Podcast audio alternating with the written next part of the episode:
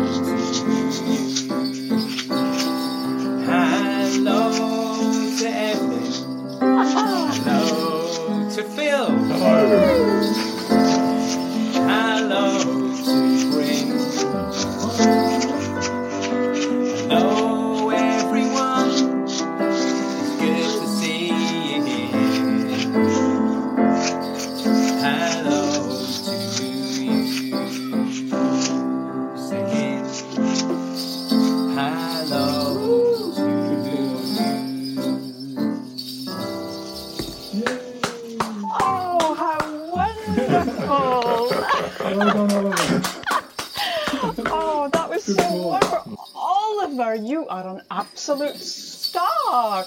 Look at those fancy sleigh bells you have. Oh, I love them. I'm glad I'm not in your home, otherwise, I'd be trying out every instrument you have in your home. That's incredible. Oh, Bryn, you're there with Oliver at the moment. You must just be so, so delighted to see how music is such an important part in Oliver's life. It is, um, and uh, although myself and Angela aren't musical, we listen to a lot of music. So music is very important in our household. So from from when we get up in the morning, we're listening to music, whether it's seventies rock or anything else. So Oliver's got quite a, a varied, uh, a very eclectic mix of music in his life. Isn't that fantastic, really? And the whole fact of, you know, having, for example, today the sleigh bells in his hand and just seeing him interact with that instrument. And, and that must be such a positive thing to, to build on the coordination, to build on, I suppose, information that he might be giving you as well. Definitely, yeah. We um, we know when he's happy, when he's sad, um, when when he actually wants to move on to a different instrument. He'll pick it up and throw it on the floor, and we'll introduce another instrument like the cabasa or a tambourine or something like that.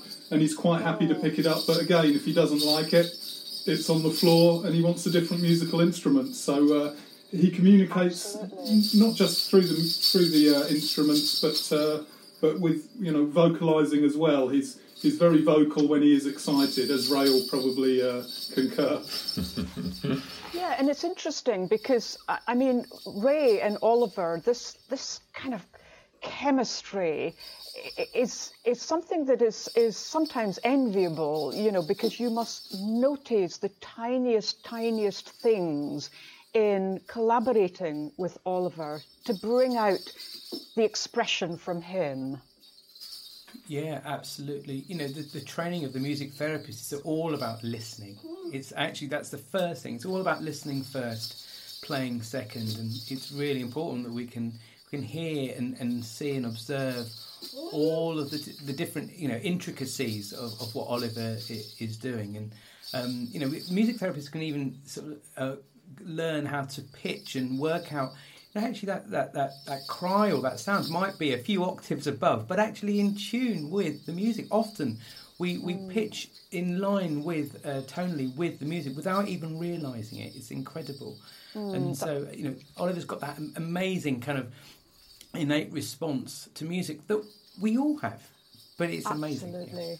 Absolutely. And I suppose as Oliver gets older and older, his voice will naturally change. And therefore, what you do and the type of music or the keys that you choose to play in or the types of chords, harmonies, and so on may well change. So it's like a moving river.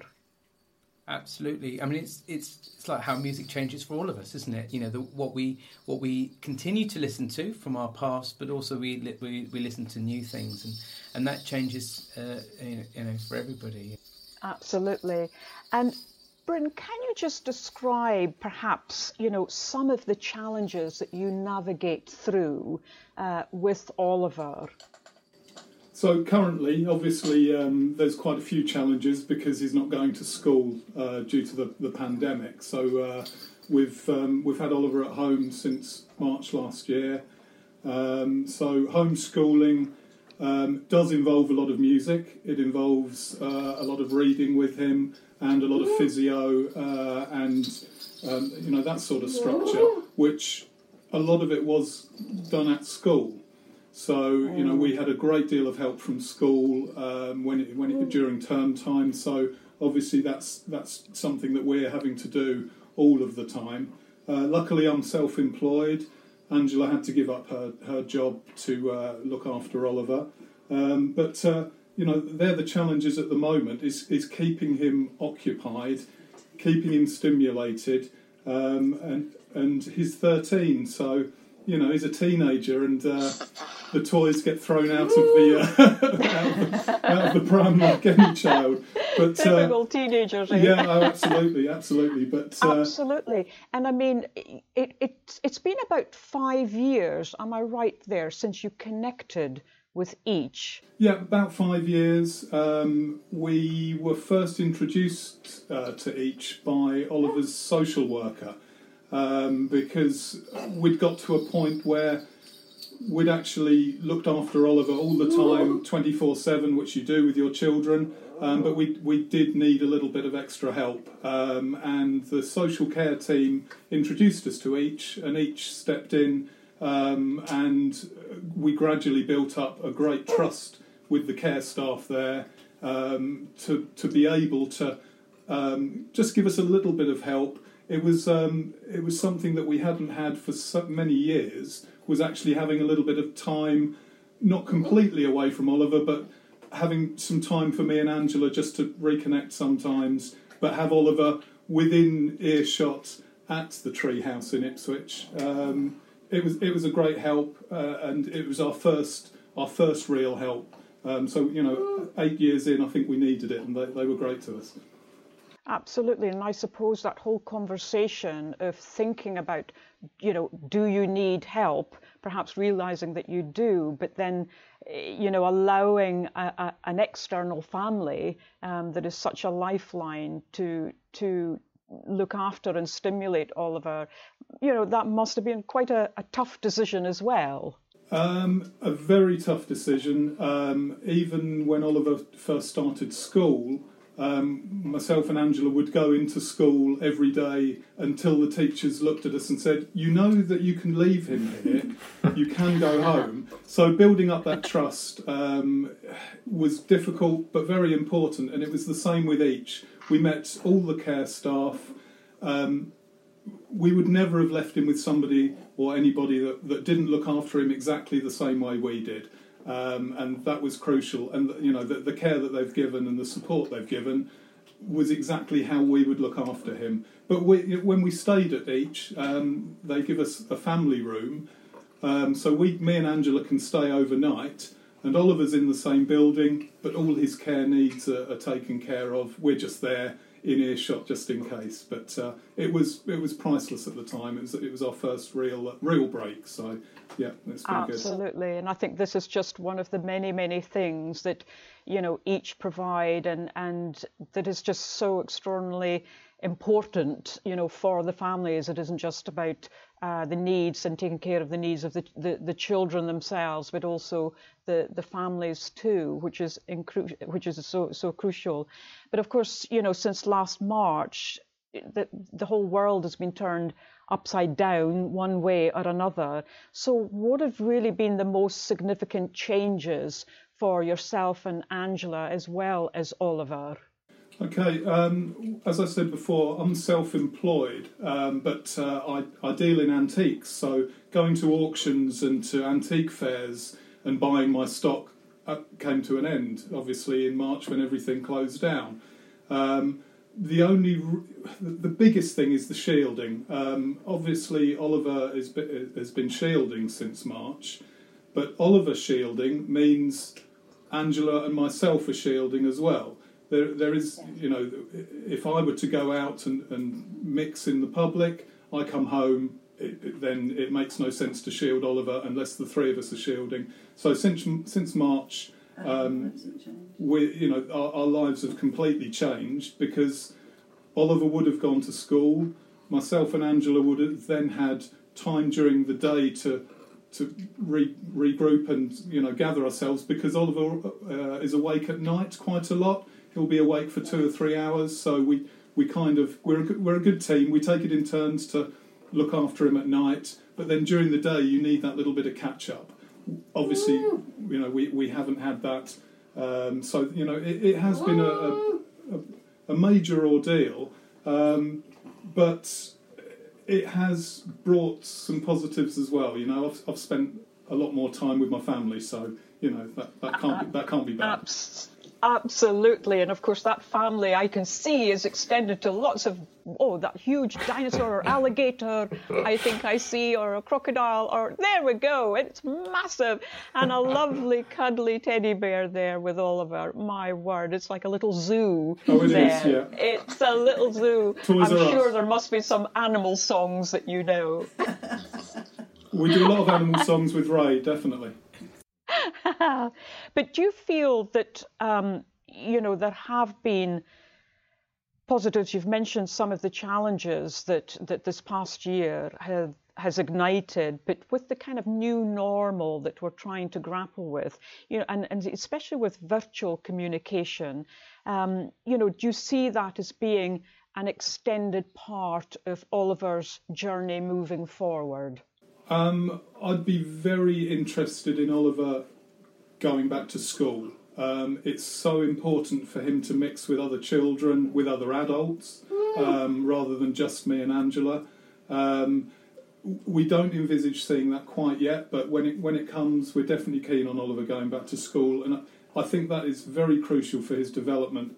The online um, sessions that we have with Ray and with uh, school um, are good, and Oliver really does interact with them because I think sometimes he's uh, a little bit sick of seeing mine and Angela's faces every day.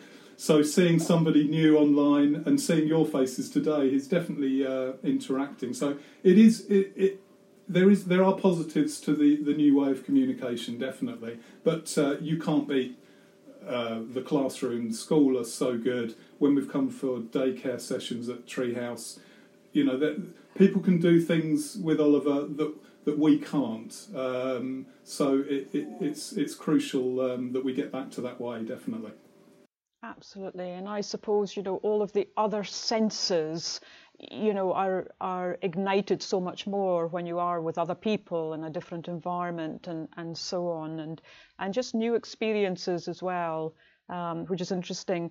But I would imagine that you know one of the key aspects to having EACH as your extended family is that obviously you would meet many other families who are also navigating through similar paths as yourself and Angela. So, you know, have you managed to keep a virtual connection with other families and, and uh, you know, has that been comforting for you? Has it been uh, necessary for you? Um, you know, how, how important has that been? So we're um, we're not social media uh, people, unfortunately, or fortunately, I don't know. Um, but we've been able to connect um, through Ray and his sessions with uh, the other families, and also with the school and their story sessions and music sessions. So we've had we've been able to connect in in that way. Um, so it is nice to catch up um, and see that you know we're not the only people going through this. Um, and there are, you know, there's other people playing the waiting game as well as we are. So uh, it, has been good to connect through uh, through EACH and, and the Zoom calls, definitely. Absolutely. And what do you think that you have learnt about yourselves as parents in looking after Oliver's journey um, and and certainly interacting with EACH as well? So initially, um, we were a little bit like doctor and nurse to Oliver when he was younger because everything was about uh, medication, operations, um, air ambulance, accident and emergency. Um, so, you know, all of those things. We've been able to move away from being doctor and nurse to actually being Oliver's mum and dad and friend. So, you know, over the years, and I, I think some of the staff at uh, at EACH have, as well have been able to give that back to us a little bit when we have been uh, been over there, because you know, ha- having somebody else take care of feeding Oliver through his gastro tube or giving him his medication gives us that little time to sit back and then, oh, we'll play with Oliver. I'll put him on my shoulders. I'll read him a book. I won't just be his doctor. So uh, that's the way the, uh, the, the care has helped us definitely.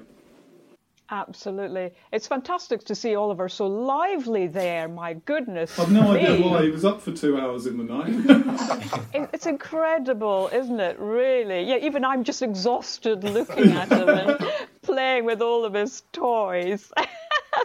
but now, Phil. Well, first of all, thank you, Bryn, for that, and thank you to Oliver for such a wonderful introduction with Ray. My goodness me, that was so beautiful. Maybe we can have something at the end as well. Wouldn't that be nice? Get the sleigh bells out or another instrument, and all the animals can take part. We'll just give Oliver a little power nap, and maybe that's uh, that'll help. that sounds good. I know that feeling. Thank you, Bryn. Thank you, Oliver. Thanks. Oh, look, brilliant. Phil, Phil Gormley, you're the chief executive of EACH, which is quite a new role for you. Yes. So, why did you decide to be part of the EACH family?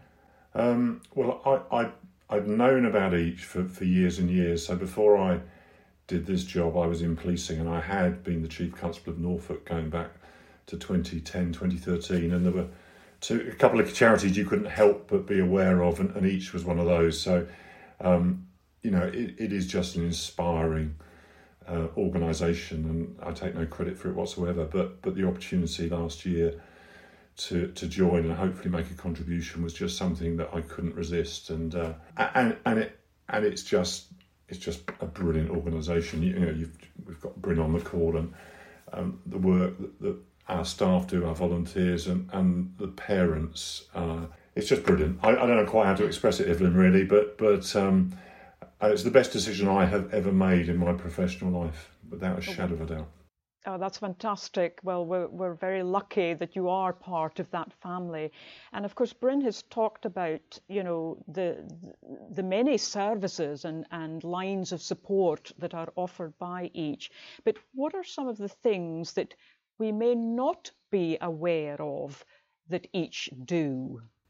I mean, it's, it's, you know, it's, it, on the theme of listening, I've done a lot of listening since last August and learnt a huge amount. I, I thought I sort of understood what EACH does, and, and and to an extent I did, but but that much broader impact. So I, I had never thought about listening and music and play and art uh, in the way that I do now, uh, and watching Ray and, and his colleagues how they've adapted to the circumstances we're all living through has been actually inspirational. And, and you know, you talk to the guys and girls, and I think they'd be the first to say that if you talked to them last year, that we'd be delivering, they'd be delivering some of the services to Bryn and other families um, digitally through mediums like this. It would have almost been professional heresy, but but they are, and you know, we are now delivering music, play, art, emotional support, bereavement counselling um, through through this kind of technology in a way that we probably never thought we could. Um, we we've learnt a huge amount. Actually, it, it's extended our offer and made it more accessible and more convenient in some respects. Not notwithstanding that we all have a, a human and emotional need to, to actually physically get together, but um, we've adapted and extended our services. So um, I, I think as we emerge into into the world beyond this pandemic, we will retain some of that knowledge and amplify it and build on it. The other bit really is around it is so much more than the child. It, it is the family and it's the siblings and you know sadly the pressure on relationships um, both you know within families and, and in the broader setting is huge and and um, the needs are are way beyond the, the, the, the concentrated requirements around that individual child. And, and often siblings get lost or forgotten in this. You know, the focus understandably is on the child with the, the, those special needs. But, but often there's a much broader family requirement, and we try and engage and support that. And one of the things I think we're going to need to think much more carefully as a sector and how we join up our services with adult hospices is luckily, so many of our children are now surviving and thriving into early adulthood in a way even 10 years ago that might not have been the case. So, you know, we, we at the moment stop our services and support at 18. So, what does an age appropriate care environment look like for a young adult? And there's a gap there. And we, you know, I think as we as we look to develop uh, over the next few years what, what we what we want to do for people, it is trying to bridge that that gap that now is is very evident and there's greater need because thankfully children and young people are surviving and thriving into early adulthood and way beyond actually in a way that wasn't the case. So we've learned a lot and we've got a lot more to learn evelyn is what i would say. Absolutely. It's so interesting that actually that that particular gap and as we all you know live longer and yeah. so on and and eh, the, the, the extension of technology in order to allow us to uh, function and so on is, is so prevalent. But that's really, really interesting.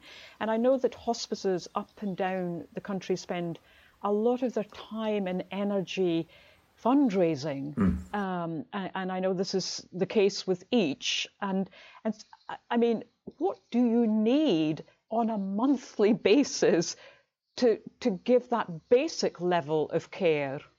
A, a, lot, actually. And, and as for the reasons, all the great reasons that I've just sort of hinted at in terms of um, advances, medical advances. Of course, they are expensive and complicated, and require highly skilled and increasingly skilled staff um, and, equipment to, to, deliver that. And that's that's great, but it's a, a, bigger and bigger funding challenge.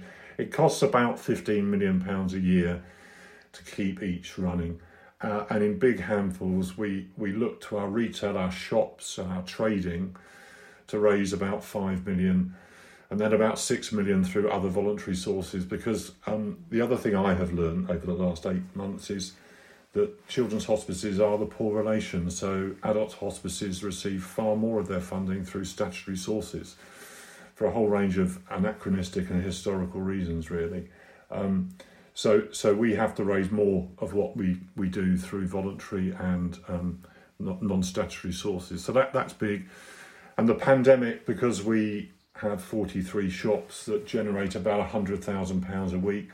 So obviously every week their shop, that's thousand pounds that we don't we don't get. Now we have been very well supported by government grants. Uh, and the communities of the three counties, four counties, including North Essex, we serve, have, have wrapped their arms around us actually, and We've seen a huge community response, but um, you know, it, it, it isn't plugging the gap in its totality, and this lockdown has been pretty drastic for us. We're projecting a, a, an operational deficit of around about a million pounds for the next year. Now, we have reserves because good decisions have been made in the past, and I am genuinely confident about the future of the organisation, but that, that's not to say it's not without its challenges. And we've had to furlough staff, we've had to hold vacancies, We've shut some um, premises that are not profit making in terms of the retail estate.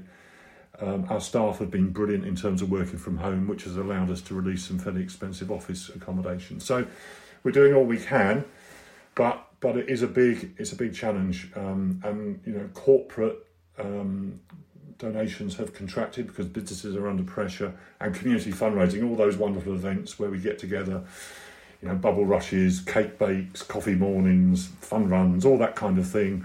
Can't we can't do. Um, there's been a lot of good stuff online. You know, um, a, a, lot of people have stepped forward. Griff Rhys Jones did a brilliant event for us last autumn, and thank you for your drumsticks, which um, raised money for us. Uh, and we've had a, a, fabulous art auction online that, that raised about sixty thousand that concluded in the last two weeks. Um, so we're doing things, but but it is it is different. Mm. And I suppose after, you know, once we get through this pandemic, that um, into the new normal, that, you know, hospices are still going to need people. Yes. You know, children need yes. people uh, to connect with. I yes. mean, we all do, of course, but but in in with the various challenges that they have, and I can't imagine that the number of staff would be reduced.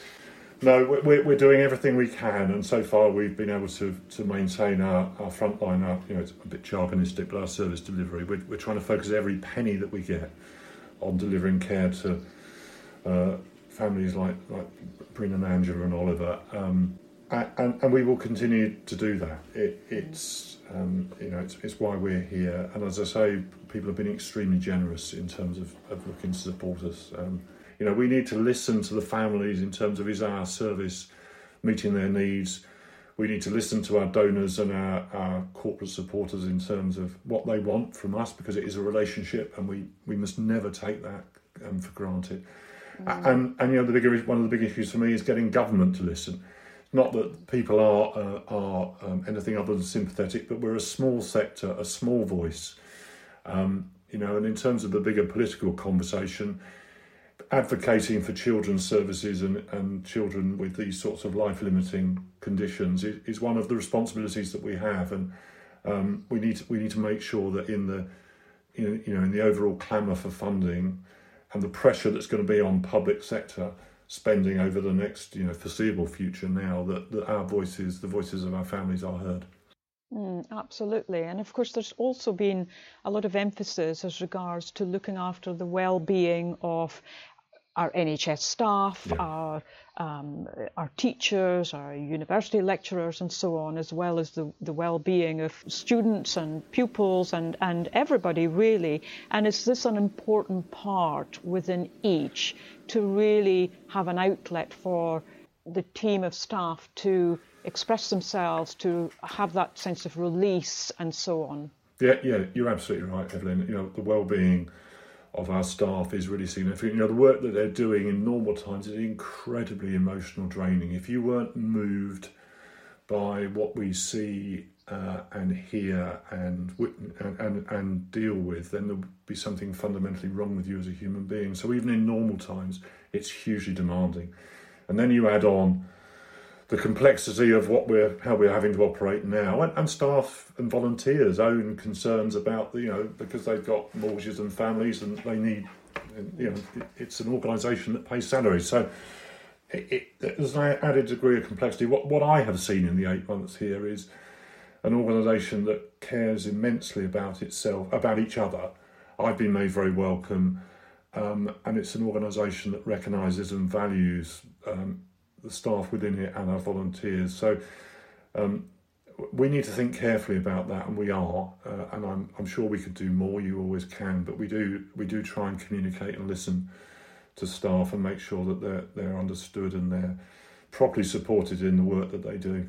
Mm. And then and lastly, you know, what are your aims for EACH moving forward?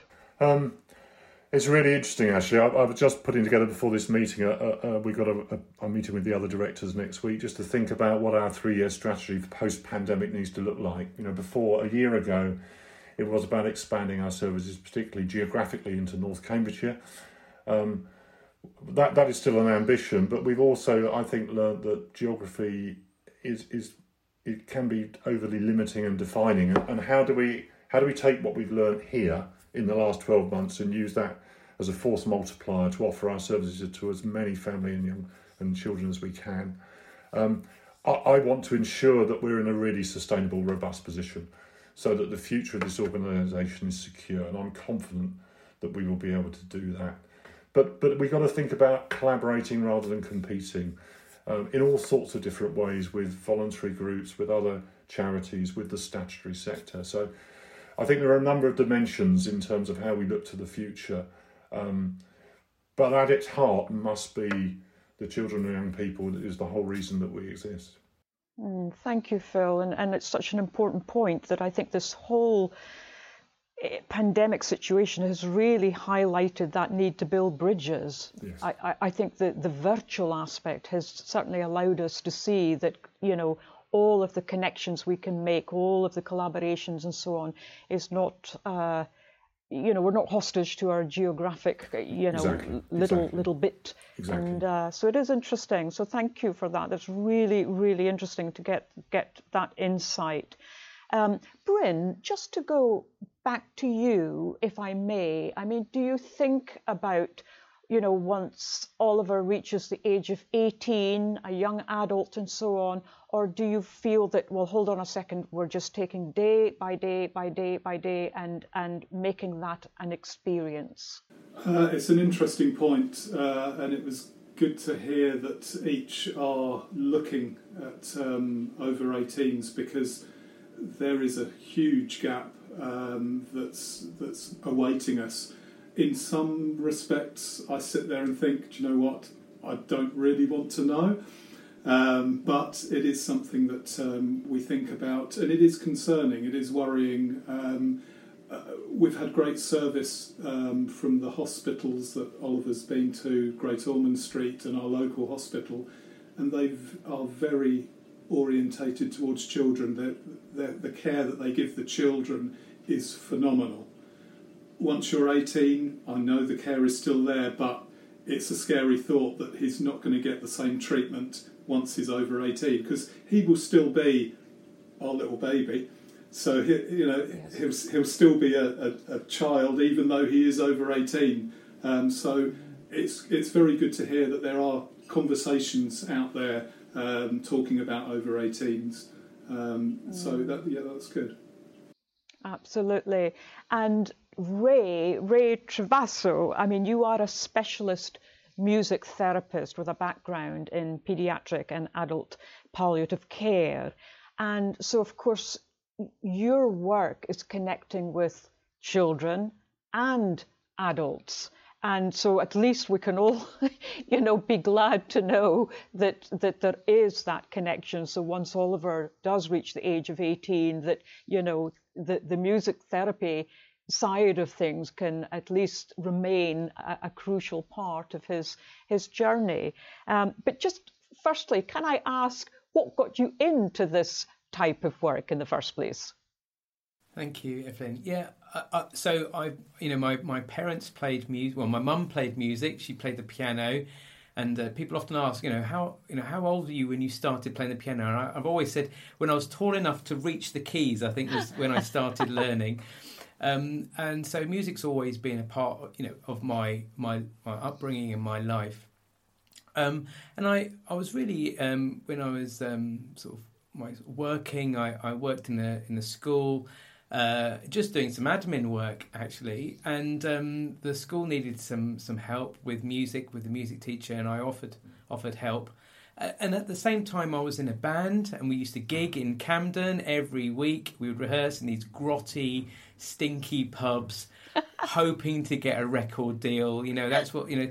Um, and uh, we did all of that. And but I still, uh, you know, during the day I worked in this school, and I um, set up a little music club for some teenagers in the school, and they were they were really causing a lot of trouble at the school actually um, for various reasons. They had lots of difficult backgrounds. Some of them were in you know um, in gangs, and you know there's all sorts of different situations go- going on for them. And what I realised was that they were the most talented children I'd ever seen, and they they all had this you know abs- so much creativity. They could dance, they could write music, they could perform. So I took them to a recording studio, and um, they'd never been to a recording studio before, and they thought it was all amazing. And um, I noticed that their lives they just changed. You know their um, their perception of themselves, but also the people around them change their perceptions of them, and, and that seems to enable something to move and shift. Uh, and I realised I got more out of that than my evening, uh, you know, job trying to, you know, get a record deal. And I realised, you know, I need to look into music therapy. And then um, I, so I trained as a music therapist. It's a two-year master's training course. and went to Nordoff Robbins in London. Uh, wonderful training there, and and then um, there was a six hour a week job in a little hospice in, in Ipswich, and uh, and I applied for the job. Yeah, and that was nearly 20 years ago now. And uh, I've been working there ever since. And I, I think I've got the best job in the world, better than Phil's job. Um, may, I don't know, maybe better than better, your job. maybe better than your job, Evelyn. But I, I, I've, uh, I, I really do because you know, when we do the sessions and you've got to meet Oliver and and Bryn and Angela and you know, we're just making the music up, we're improvising it, we're just seeing these amazing connections. And you talked about building bridges. That's what music is. It's just about building bridges to, to ourselves, within ourselves, um, mm. and to mm. other people. And um, mm. it's it's fascinating to see how music can bring so much to so many people in different ways. Absolutely, and it, it, it's very interesting that you know the work that you do with with children like Oliver is then extended within the home. Um, that elements of that can continue within the development um, and the landscape of the family, really. But can you just describe? I suppose in a nutshell, because I realize it's so wide and varied, but the role of a music therapist because clearly you know you're an amazing instrumentalist you're an amazing communicator um, you're an amazing improviser uh, you're an amazing connector with the individual that you're collaborating with. So it isn't just about the music.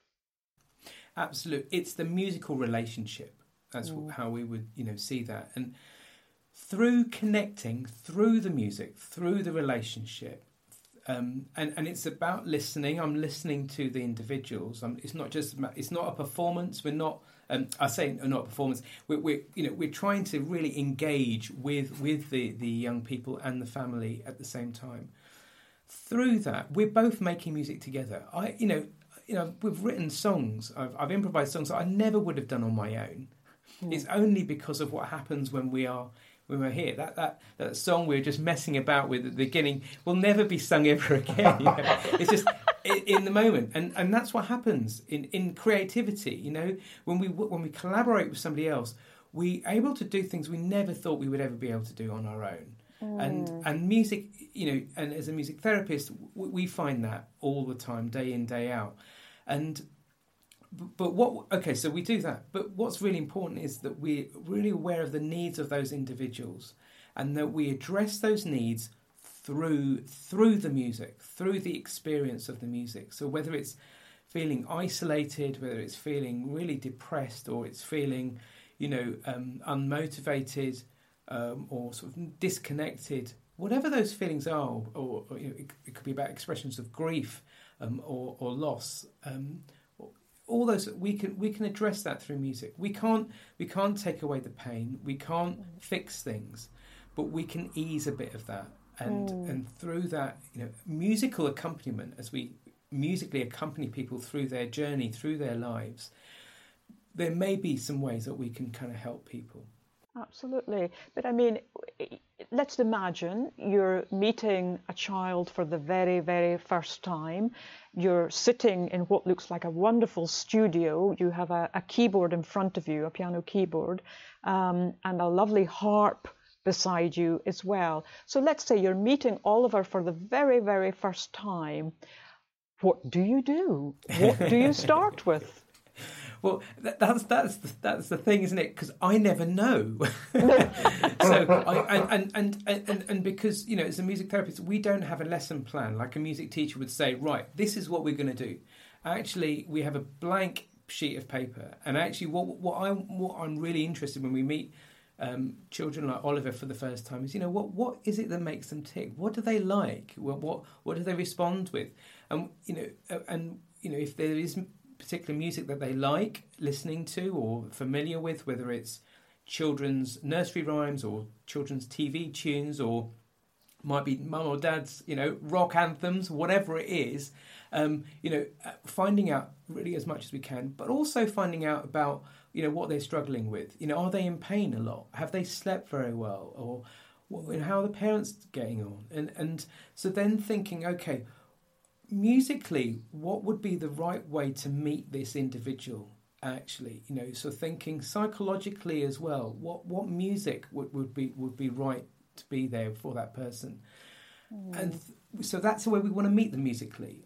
After that, we may want to shift it and move it to something else. But actually, it's about meeting them where where they're at, mm. and we mm. would try different things. We want to see what Oliver responds with most. Is it more? Does it you know?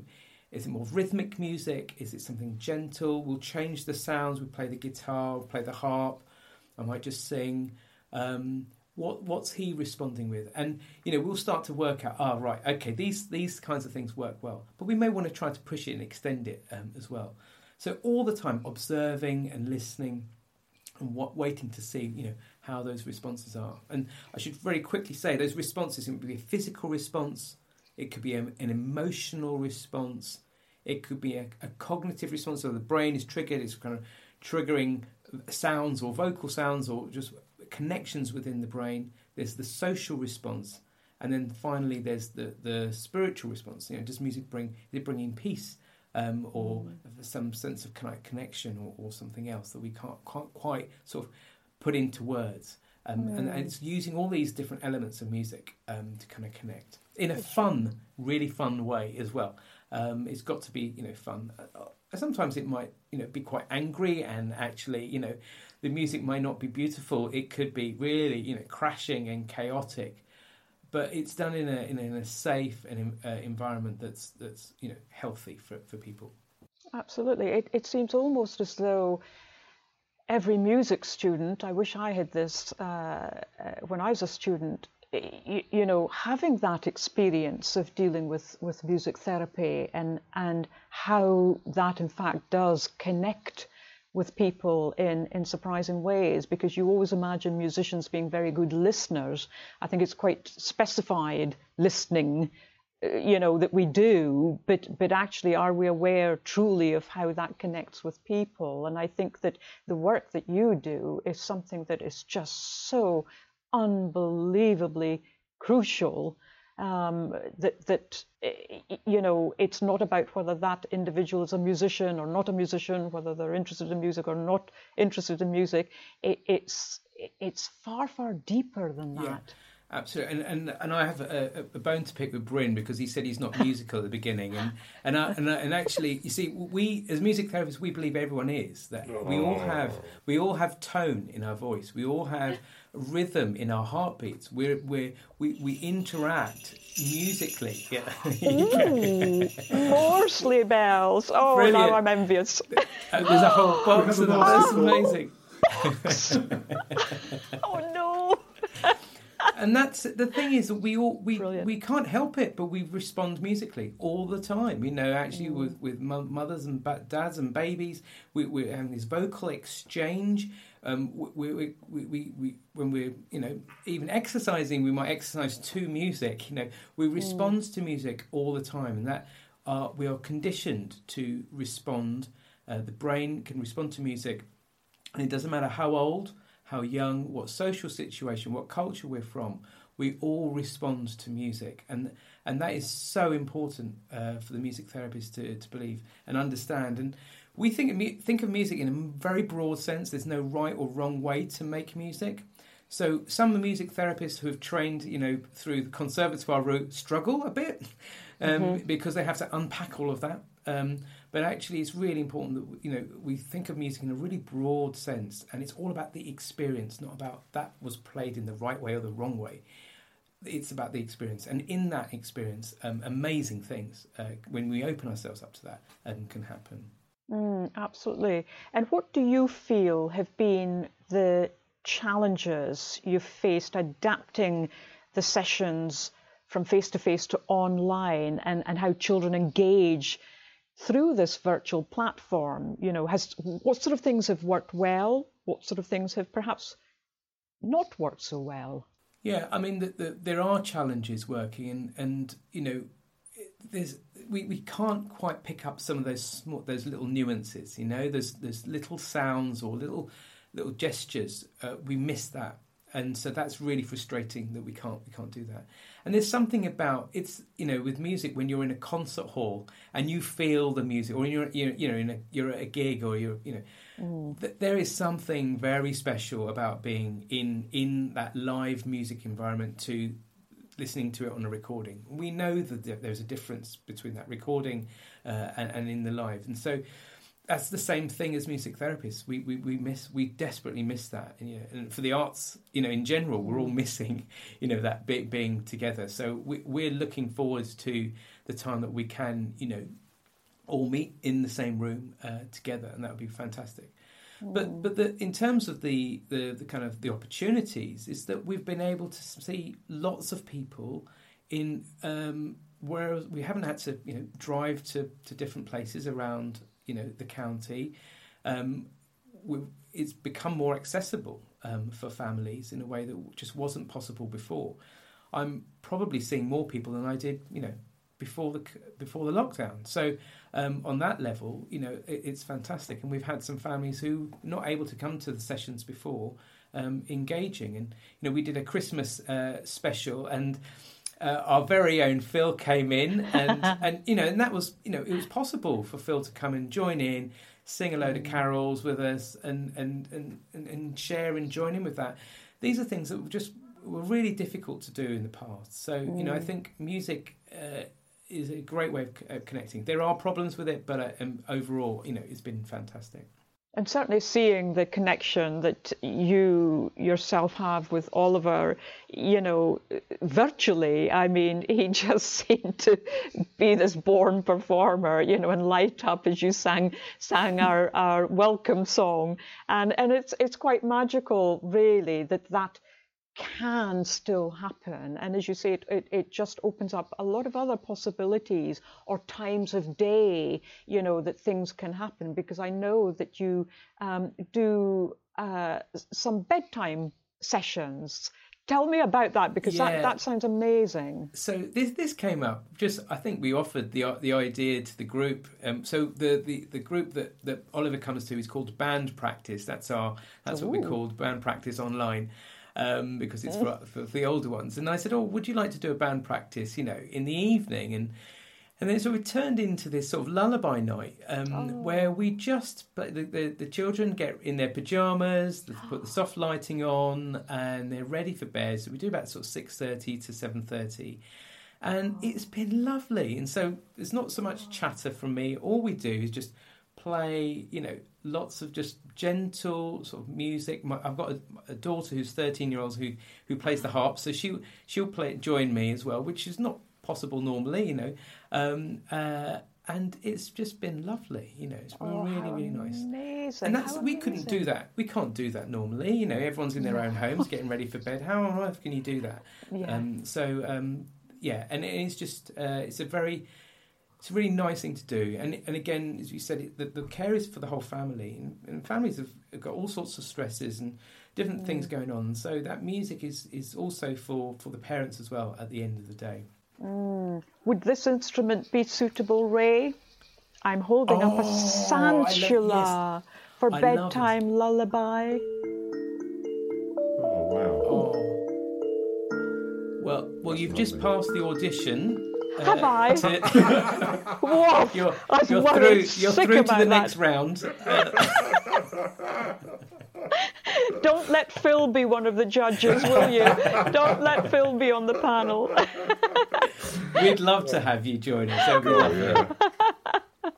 It's it's so fascinating though because again this is something that you know through listening to the whole team that an idea like this can can come about. And and as you say it it's not just for the children but you know a sense of perhaps relief for the families and and just to have that moment where they know that the kids are in safe hands, you know, mentally, physically, and and then as Bryn mentioned earlier, sometimes Oliver may wake up, you know, during the night for two, three hours, and that's a, a lot of time during a night to to then, you know, be awake yourself. So so it's such a, an interesting an interesting point there. So Ray, in your experience, do you feel that there's a key aspect or activity of what you do that connects children? You know, do you find that percussion instruments are uh, more prevalent? Do you find that uh, it's the vocal sounds that that uh,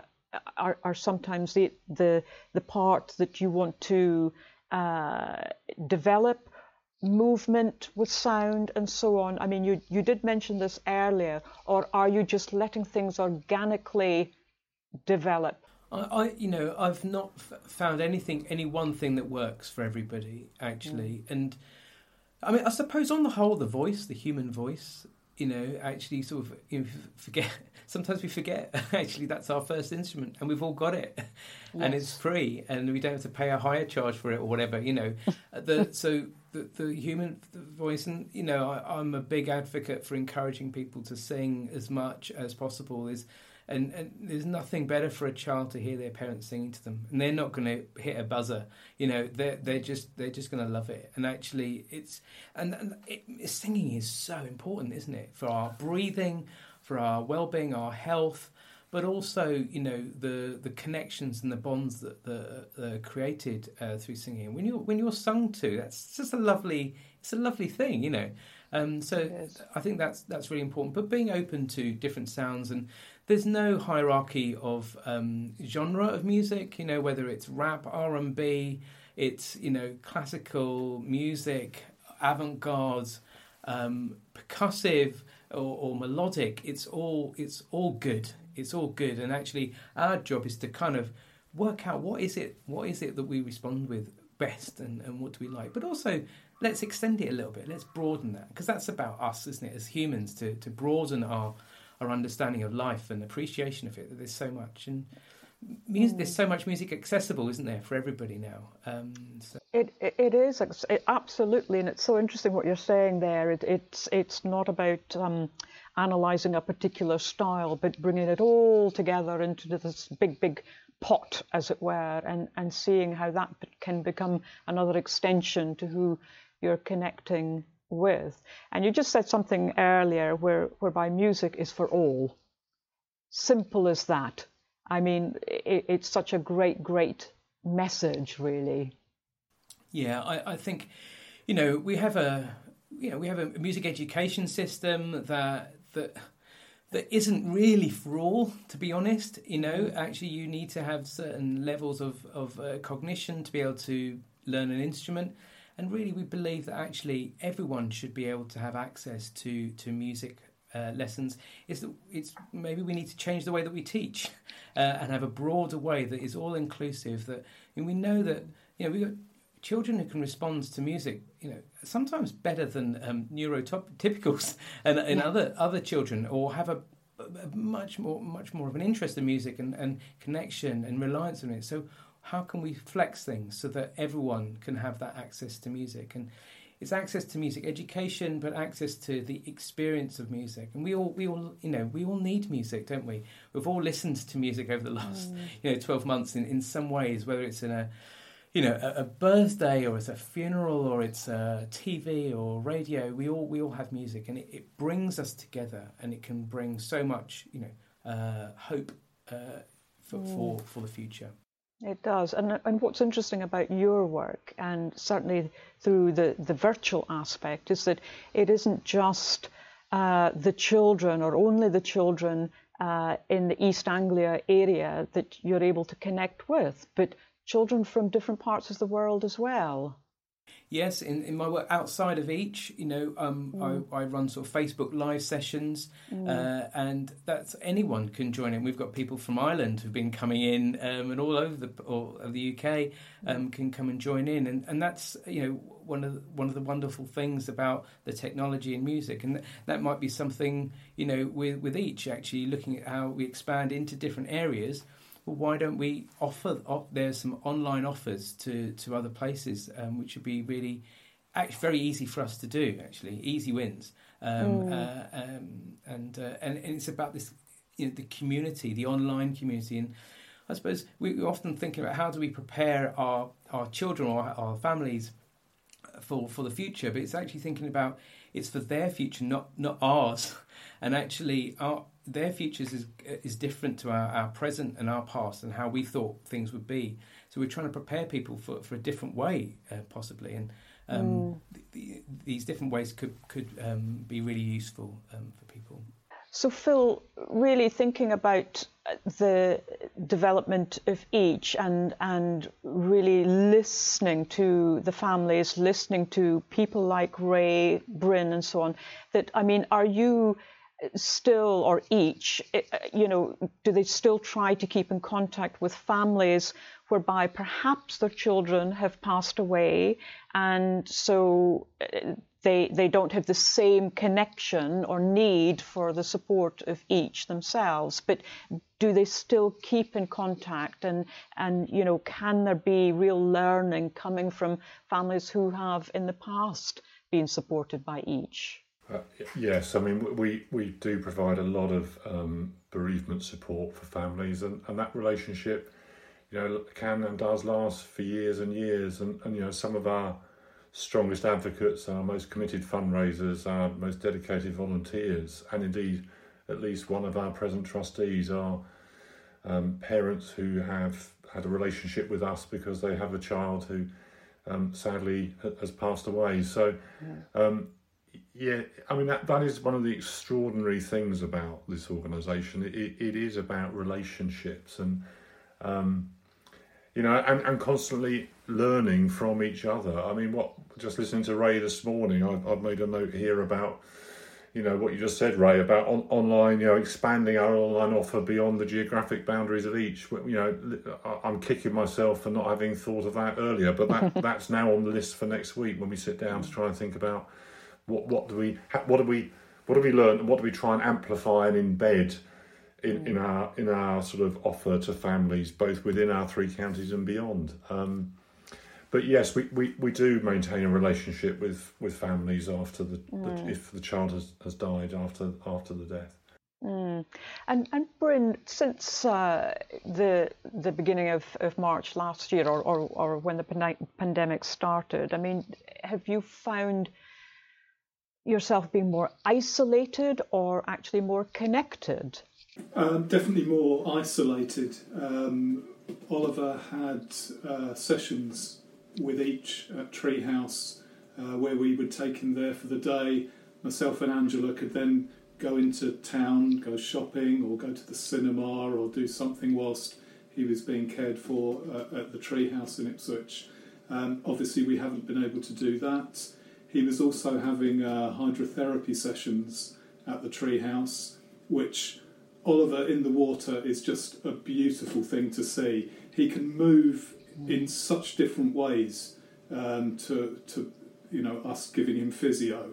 Some some of the movements he had in the pool were, were so good for him. That's something we've really missed. Um, and also Oliver has um, a carer come into the home overnight uh, twice a week, so that myself and Angela uh, can have a full night's sleep. Unfortunately, that stopped as well. So for a year, um, all of those things that we thought we never needed at the beginning, that we then mm. were given and have now come to rely on, have been taken away. So it's it's been quite a step back um, over the last year. Um, but uh, but we we will get back. Um, uh, we've, we've got to think positive. So uh, you know the, the hydrotherapy and and also EACH um, had various uh, events during the year, um, Tree Fest, and you know the Christmas uh, meeting Father Christmas in the woods there. Um, all these things, that, you know, they're, they're, they're tiny little things, but they mean so much. So connecting with Ray every couple of weeks, um, listening to him singing Ed Sheeran, you know, they're priceless moments. Incredible, isn't it? And it's it's so interesting what you're saying about it's a small, small things that make a difference. You know, it, it, it really is. And, and it's very interesting that you're mentioning, you know, some of the things that perhaps you didn't think would make a big difference or perhaps were taken for granted that once they're not there they become a big hole in a way. And and that's that's really quite quite interesting.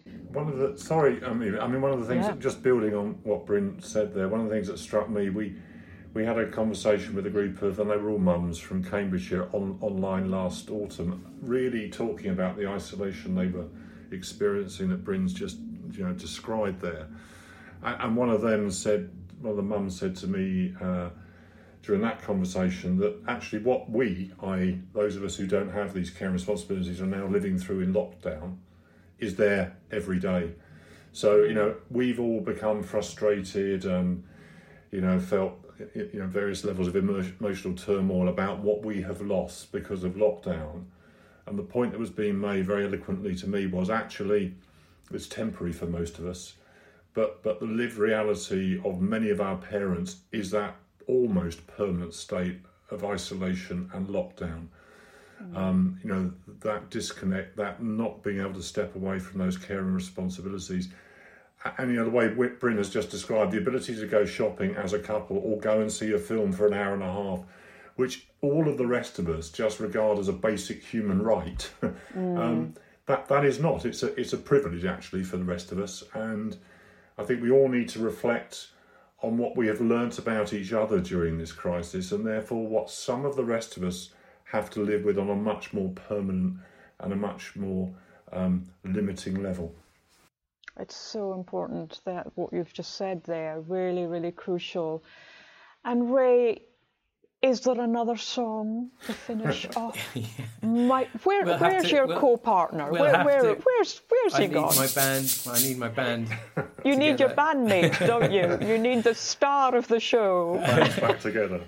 So, I, I, can actually hear. I can hear Oliver snoring at the moment. So there we go. That can be the accompaniment for sure. No. Oh, um, yeah, and, and oh. just thinking about what Phil was saying, you know, we've got many families who, you know, have said, you know, Ray, this is our life. We're always isolating.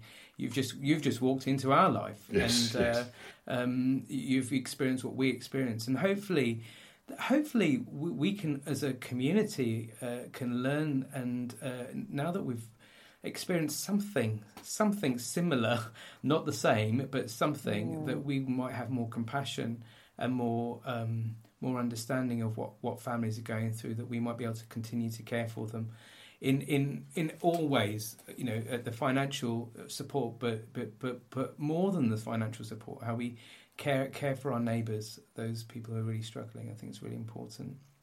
Well, that's such a wonderful bookend to this podcast. It really is, Ray. Thank you. And I'd just like to say a huge, huge thank you to Bryn uh, Oliver, of course, and Angela, I think, in the background, you know, taking care of all the animals oh, there oh, yeah. and making sure you don't get a, a, set of sleigh bells slung at your head or something like that. But anyway, it's been an absolute pleasure. And Phil, really, thank you so, so much. It's been absolutely incredibly insightful, you know, getting a glimpse as regards to the organization um, and the, the running of that.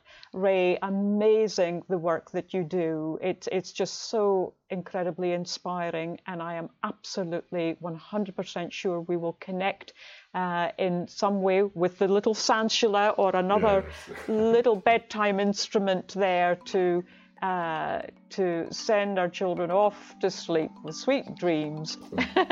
but anyway, thank you so, so much indeed. Thank you. I would like to say a very special thank you to Audio Network for supporting my podcast. Thank you so much for listening. See you in my next one.